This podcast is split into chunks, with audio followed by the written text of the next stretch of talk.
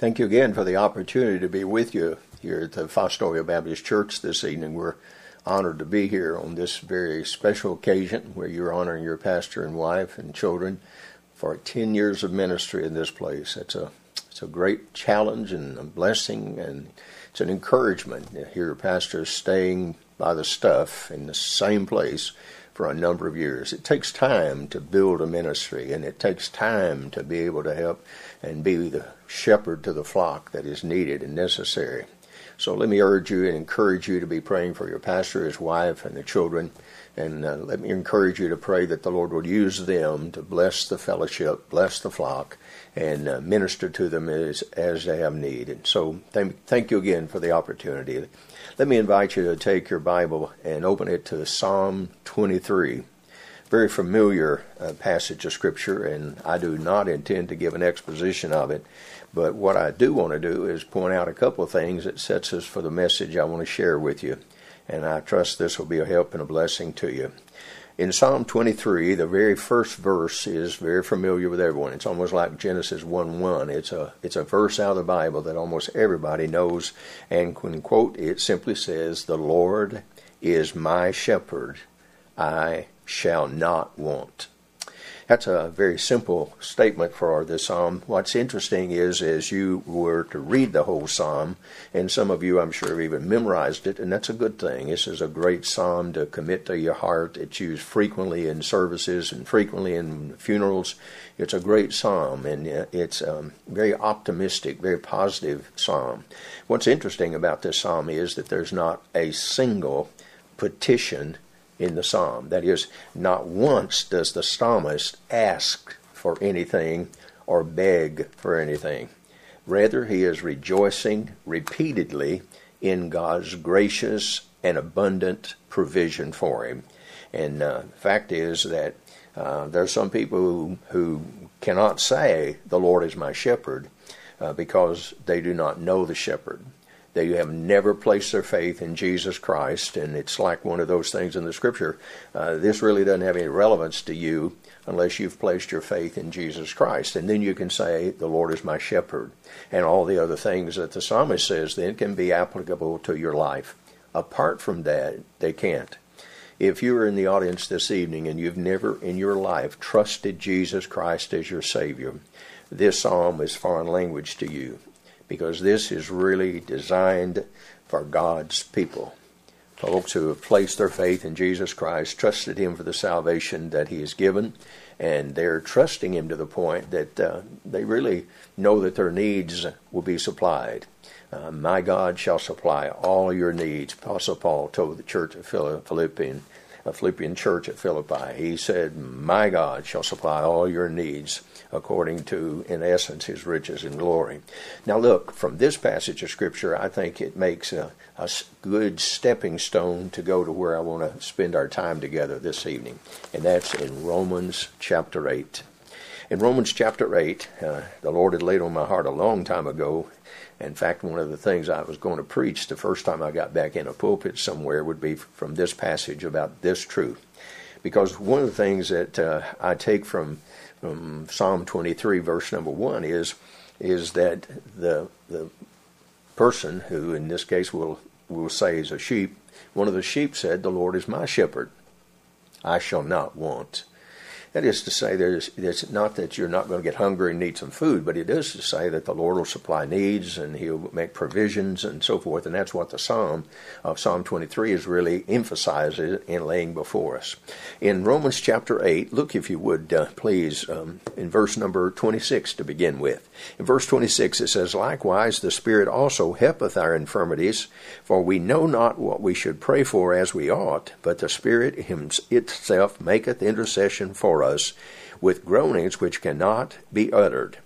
Now, the thing about that verse of Scripture is it sets us up for the Romans 8:28 text which says, "And we know that all things work together for good to them that love God, to them who are the called according to his purpose."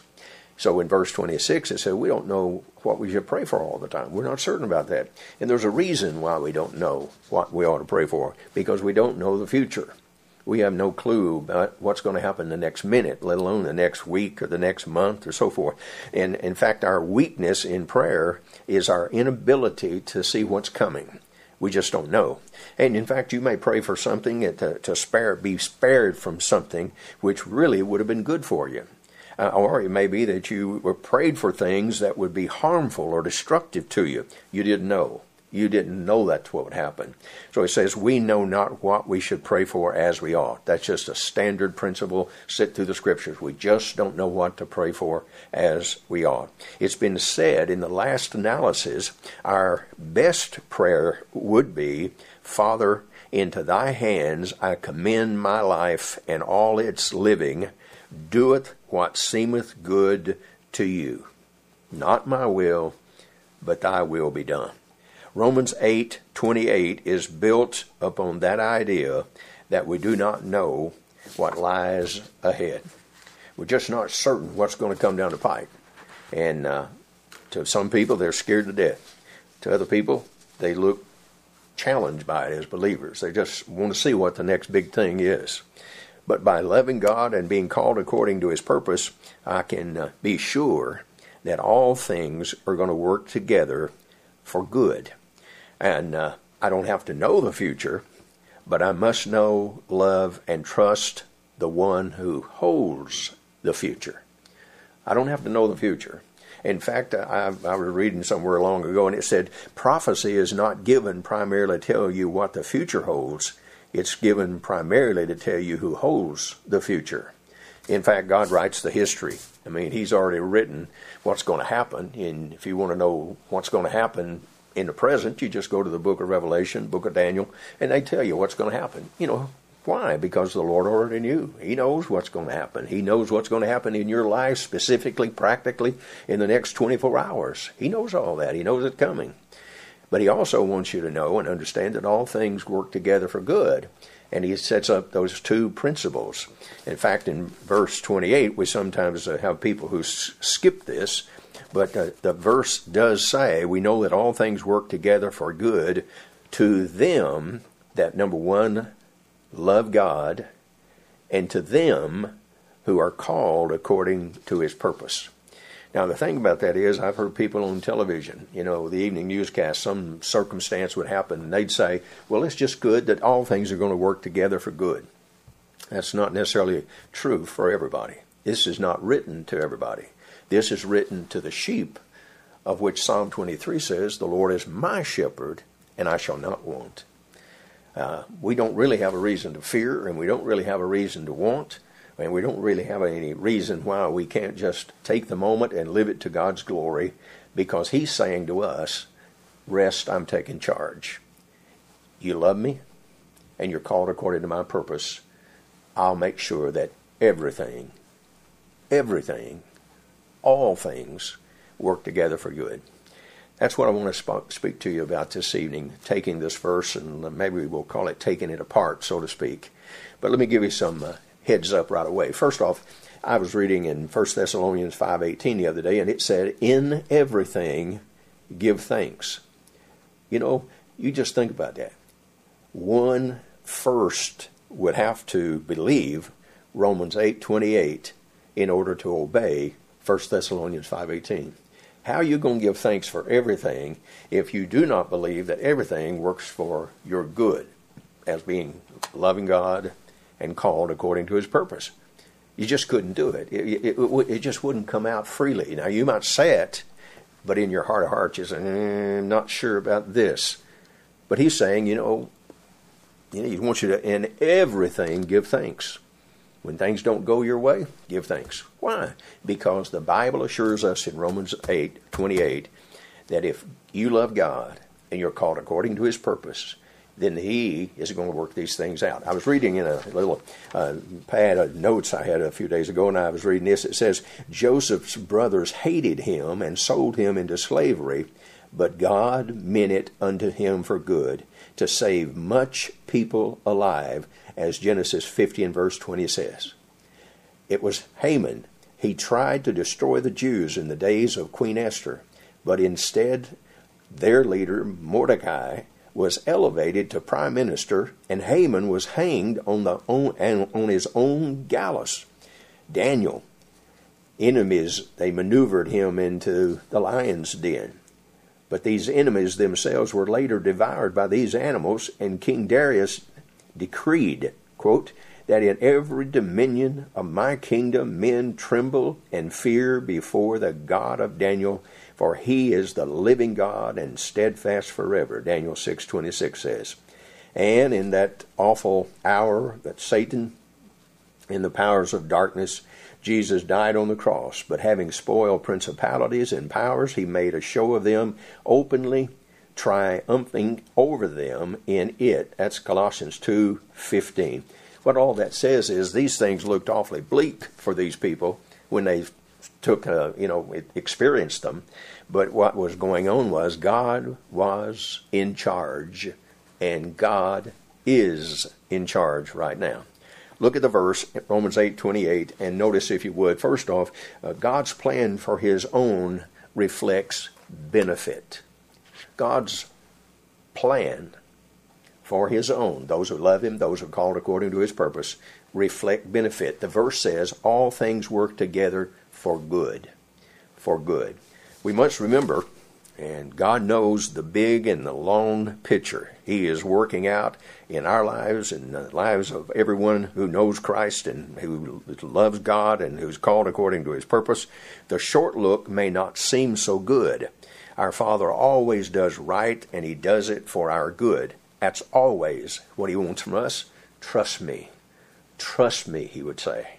Take Job as an example. It, it took years to see the good that he, uh, you know, that God did in his life, but he trusted the Father along the way, and nonetheless, even though what he was running into and bumping into, there are a couple of things Job said that we should um, think about and think through and then say ourselves when we suffer loss. For instance, one of them is this. Listen to the verse. It's in Job 121. The Lord gave and the Lord hath taken away. Blessed be the name of the Lord. Now there's someone who believes that God's in charge and, and God gave it, but God took it back, and that's fine. Blessed be the name of the Lord. And then in Job 2 in verse 10, in response to his wife's encouragement to curse God and die, Job said, quote, What? Shall we receive good at the hand of God, and shall we not receive evil? The Holy Spirit, who breathed this book, added this In all this did not Job sin with his lips. That tells us Job was cooperating with the Heavenly Father to reach the goal that was set for him, which is set forth in Romans 8 28 and 29 for it says for you know we know all things work together for good to them that love god to them who are called according to his purpose. For whom he did foreknow he also did predestinate to be conformed to the image of his son.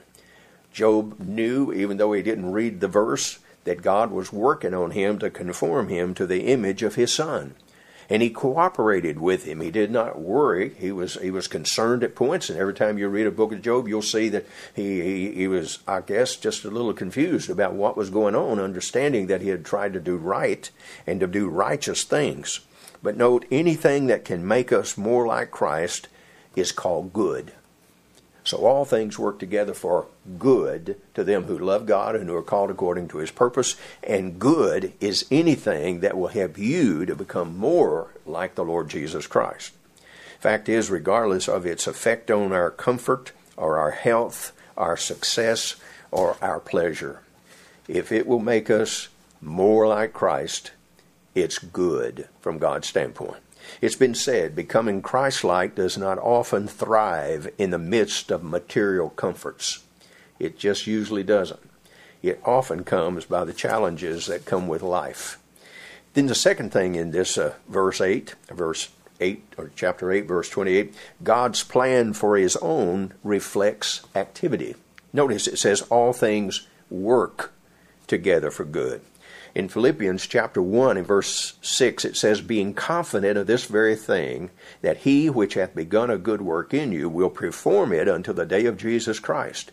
And verse 13 of chapter 2 says, For it is God which worketh in you both to will and to do of his good pleasure. God's got a plan for us and He's working in our lives. We need to cooperate with Him and need to understand that all things are going to be working together for those good. Work or redemption by Christ was finished when He died on the cross and rose again.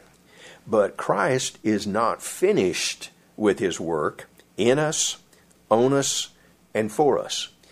If you have a notepad, you can write down these verses Hebrews chapter 7, verse 24 and 25.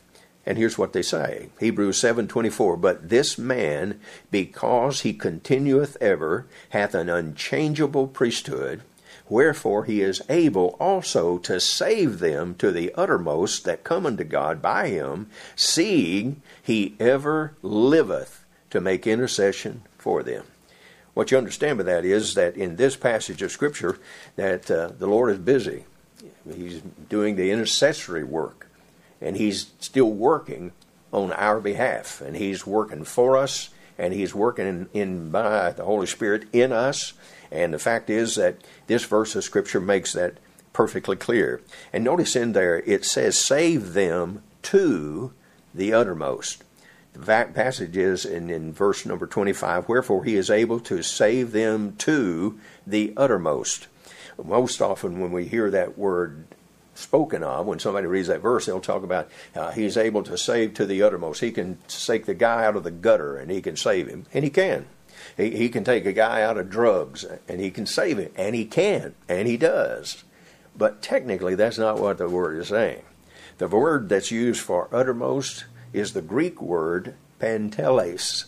Panteles is a word that means full ended, completion, or perfect.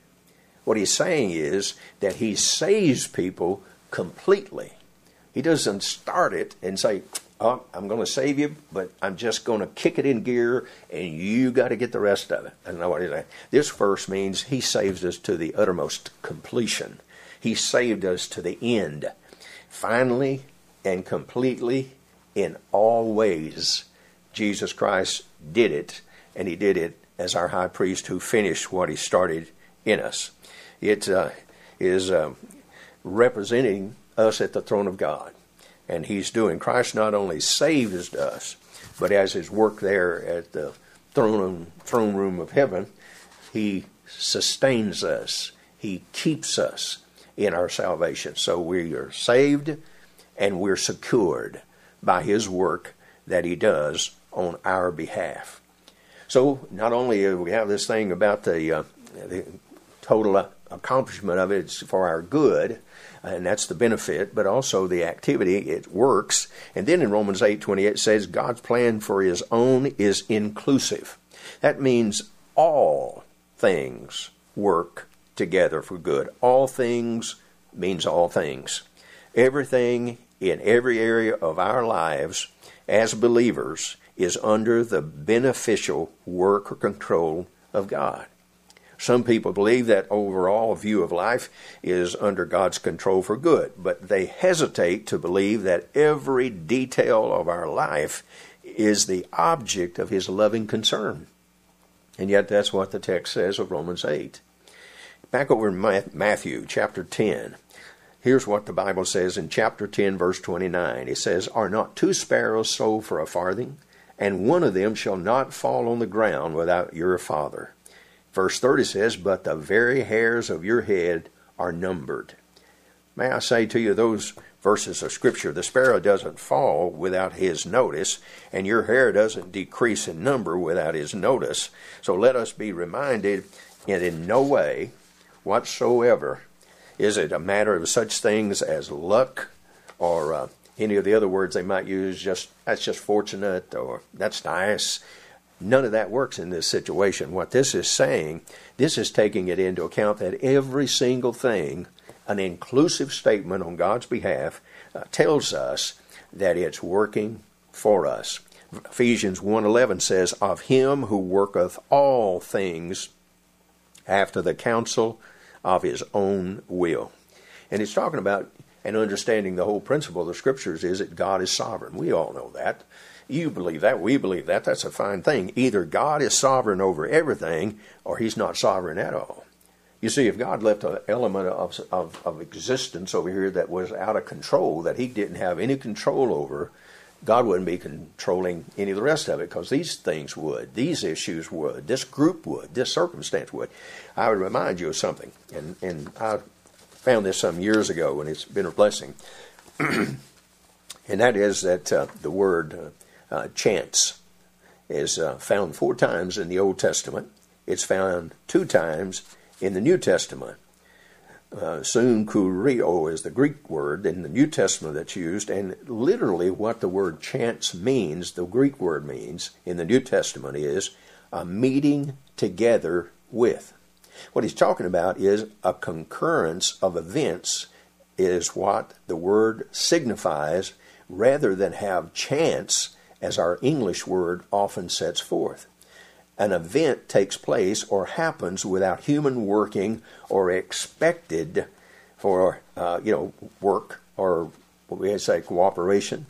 What he's saying is the effect of this is there's, there's unknown. They just these circumstances come together, and what the word is putting forth is we don't know how it happened. We just know by chance. Well, what it's saying is there are two events and they are coming together. That's what the word actually means. And uh, somebody would say, well, we we don't know what that means. Well, let me tell you what it means. A thing to arrive or come without human design or e- expectation, but it's not without God either planning it or permitting it to move toward this big picture purpose. So even in the word chance, as it's given in the scripture, it simply means that these two things came together at the same time. Well, who brought them together? Well, we know full well who did. I mean, you, you don't have to go through much of a list uh, to understand what that is. Somebody made this quote, and it's a good one. Nothing has ever happened that did not flow in the channel God dug for it. Nothing has ever happened that did not flow in the channel that God dug for it and regarding the, uh, the casting of lots. People say, well, how are you going to explain the casting of lots? Very simply, you take a Bible verse. It's uh, found in Proverbs 16, verse 33. Proverbs 16, 33. Quote, The lot is cast into the lot, a lamp, but the whole disposing thereof is the Lord's. It's of the Lord. The lot is cast into the lap, but the whole disposing thereof is of the Lord. I mean, God's controlling that. You Remember when Jonah was um, in the ship trying to get away from his calling to Nineveh, what God had sent him up there to do? And uh, they cast lots regarding who was guilty of the storm at sea. And um, you can read it in the book of Jonah, chapter number 1, verse 7. The lot fell upon Jonah. It wasn't bad luck, it was no luck at all. It was God's doing. He saw the prophet who was trying to run away from his calling and his responsibility, and God controlled the lot casting, just like Proverbs 16:33 says so. And also there is in this fourth thing in Romans 8:28, God's plan for His own is harmonious. You see, it says all things work together and, and work together for good. The events of the believer's life is not unrelated. They are not unrelated.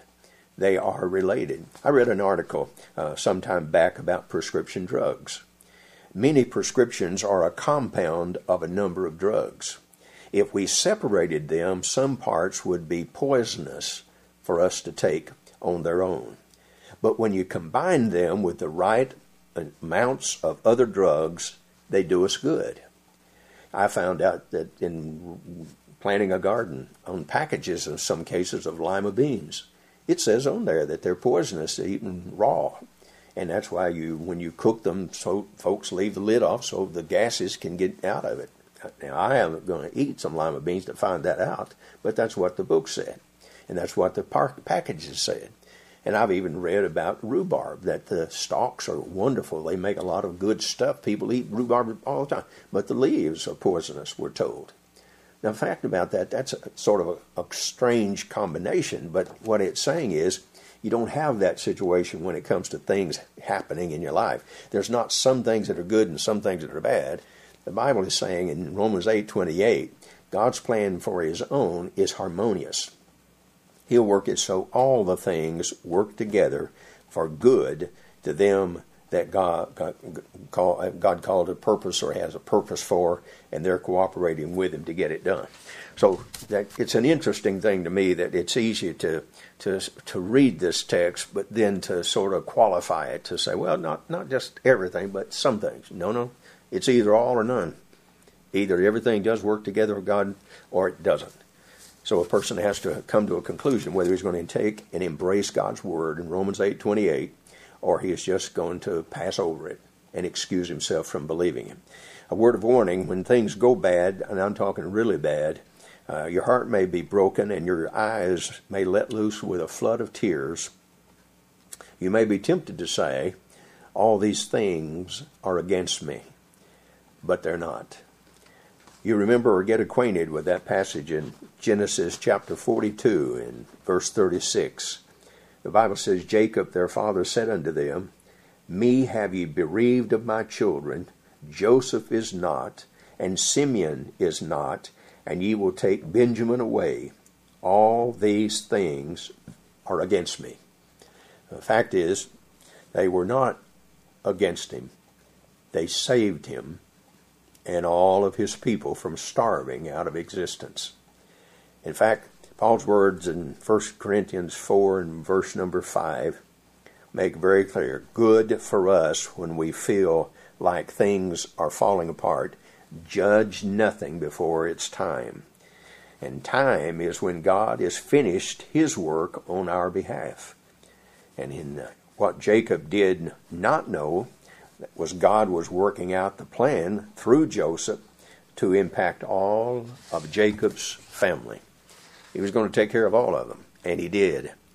As tragedy overwhelmed Joseph, his uh, abuse of his brothers, his taken away from his father, his unjust and unfair imprisonment, his hopes would rise and only to get shot down, and his being forgotten by those who said they would remember him would seemingly be enough humanly speaking, to wonder if all things work together for good for God's people. But, beloved, they did, and they do. In chapter 50, in verse 20, interestingly, Joseph's father had been uh, buried, and his brothers feared payback. But in Genesis chapter 50, verse 20, here's what he said But as for you, ye thought evil against me but God meant it unto good to bring to pass as is this day to save much people alive. That's not what those brothers expected. They expected he was going to get them for what they had done to him. But it's interesting. But what they got was a lesson in Romans 8 28. Ye thought it evil against me, but God meant it unto me for good, to bring to pass saving of lives, to preserve a people. And He did it even when I thought maybe it was lost cause. Well, let me tell you, I don't know what's going on in your life, but I know one thing for sure God is there. There's a song that uh, we used to have at our church sung, and uh, people would sing this song there, and it always was a blessing to me and a real encouragement. And it's a, a song that's a, uh, it's um, based on a, a, passage of scripture. In fact, let me let me read the passage to you. It's a it's a great passage, and uh, when I heard the song, and I I've heard it over and over and over again, my heart always is encouraged. And what the passage of scripture says in Psalm 139, verses 7 through 10. Here's what it says 139 of Psalm, verse number 7 Whither shall I go from thy spirit? Or whither shall I flee from thy presence? If I ascend unto heaven, thou art there. If I make my bed in hell, behold, thou art there. If I take the wings of the morning, and I dwell in the uttermost parts of the sea, even there shall thy hand lead me, and thy right hand shall hold me. God is there. The Lord always precedes his own people throughout every life experience. He precedes them. Revelation 7 and 17 Even when life on planet Earth is over, we're safely home.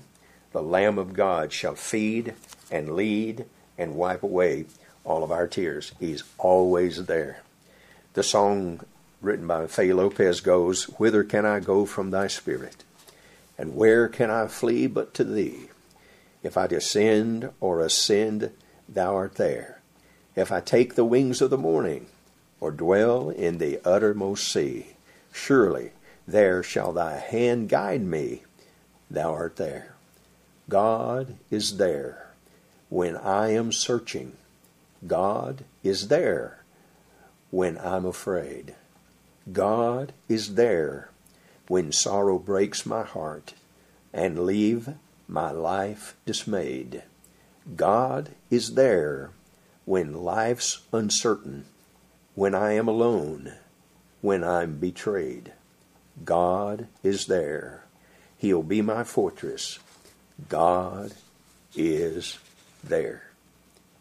God is there in the life of the believer, and that's why every person ought to come to faith in the Lord Jesus Christ and be able to say, The Lord is my shepherd. I shall not want. I don't have to worry about my future. It's in His hands. My life is in His hands. I don't know when I'll leave this world, but I know the one who holds my life is the Lord Jesus Christ, and He doeth all things well, and all things work together for good to them that love God and are called according to his purpose. If you know Christ, please cooperate with him on his purposes. When things come that are unpleasant, just know he's doing it to change you into his likeness. And it may be painful.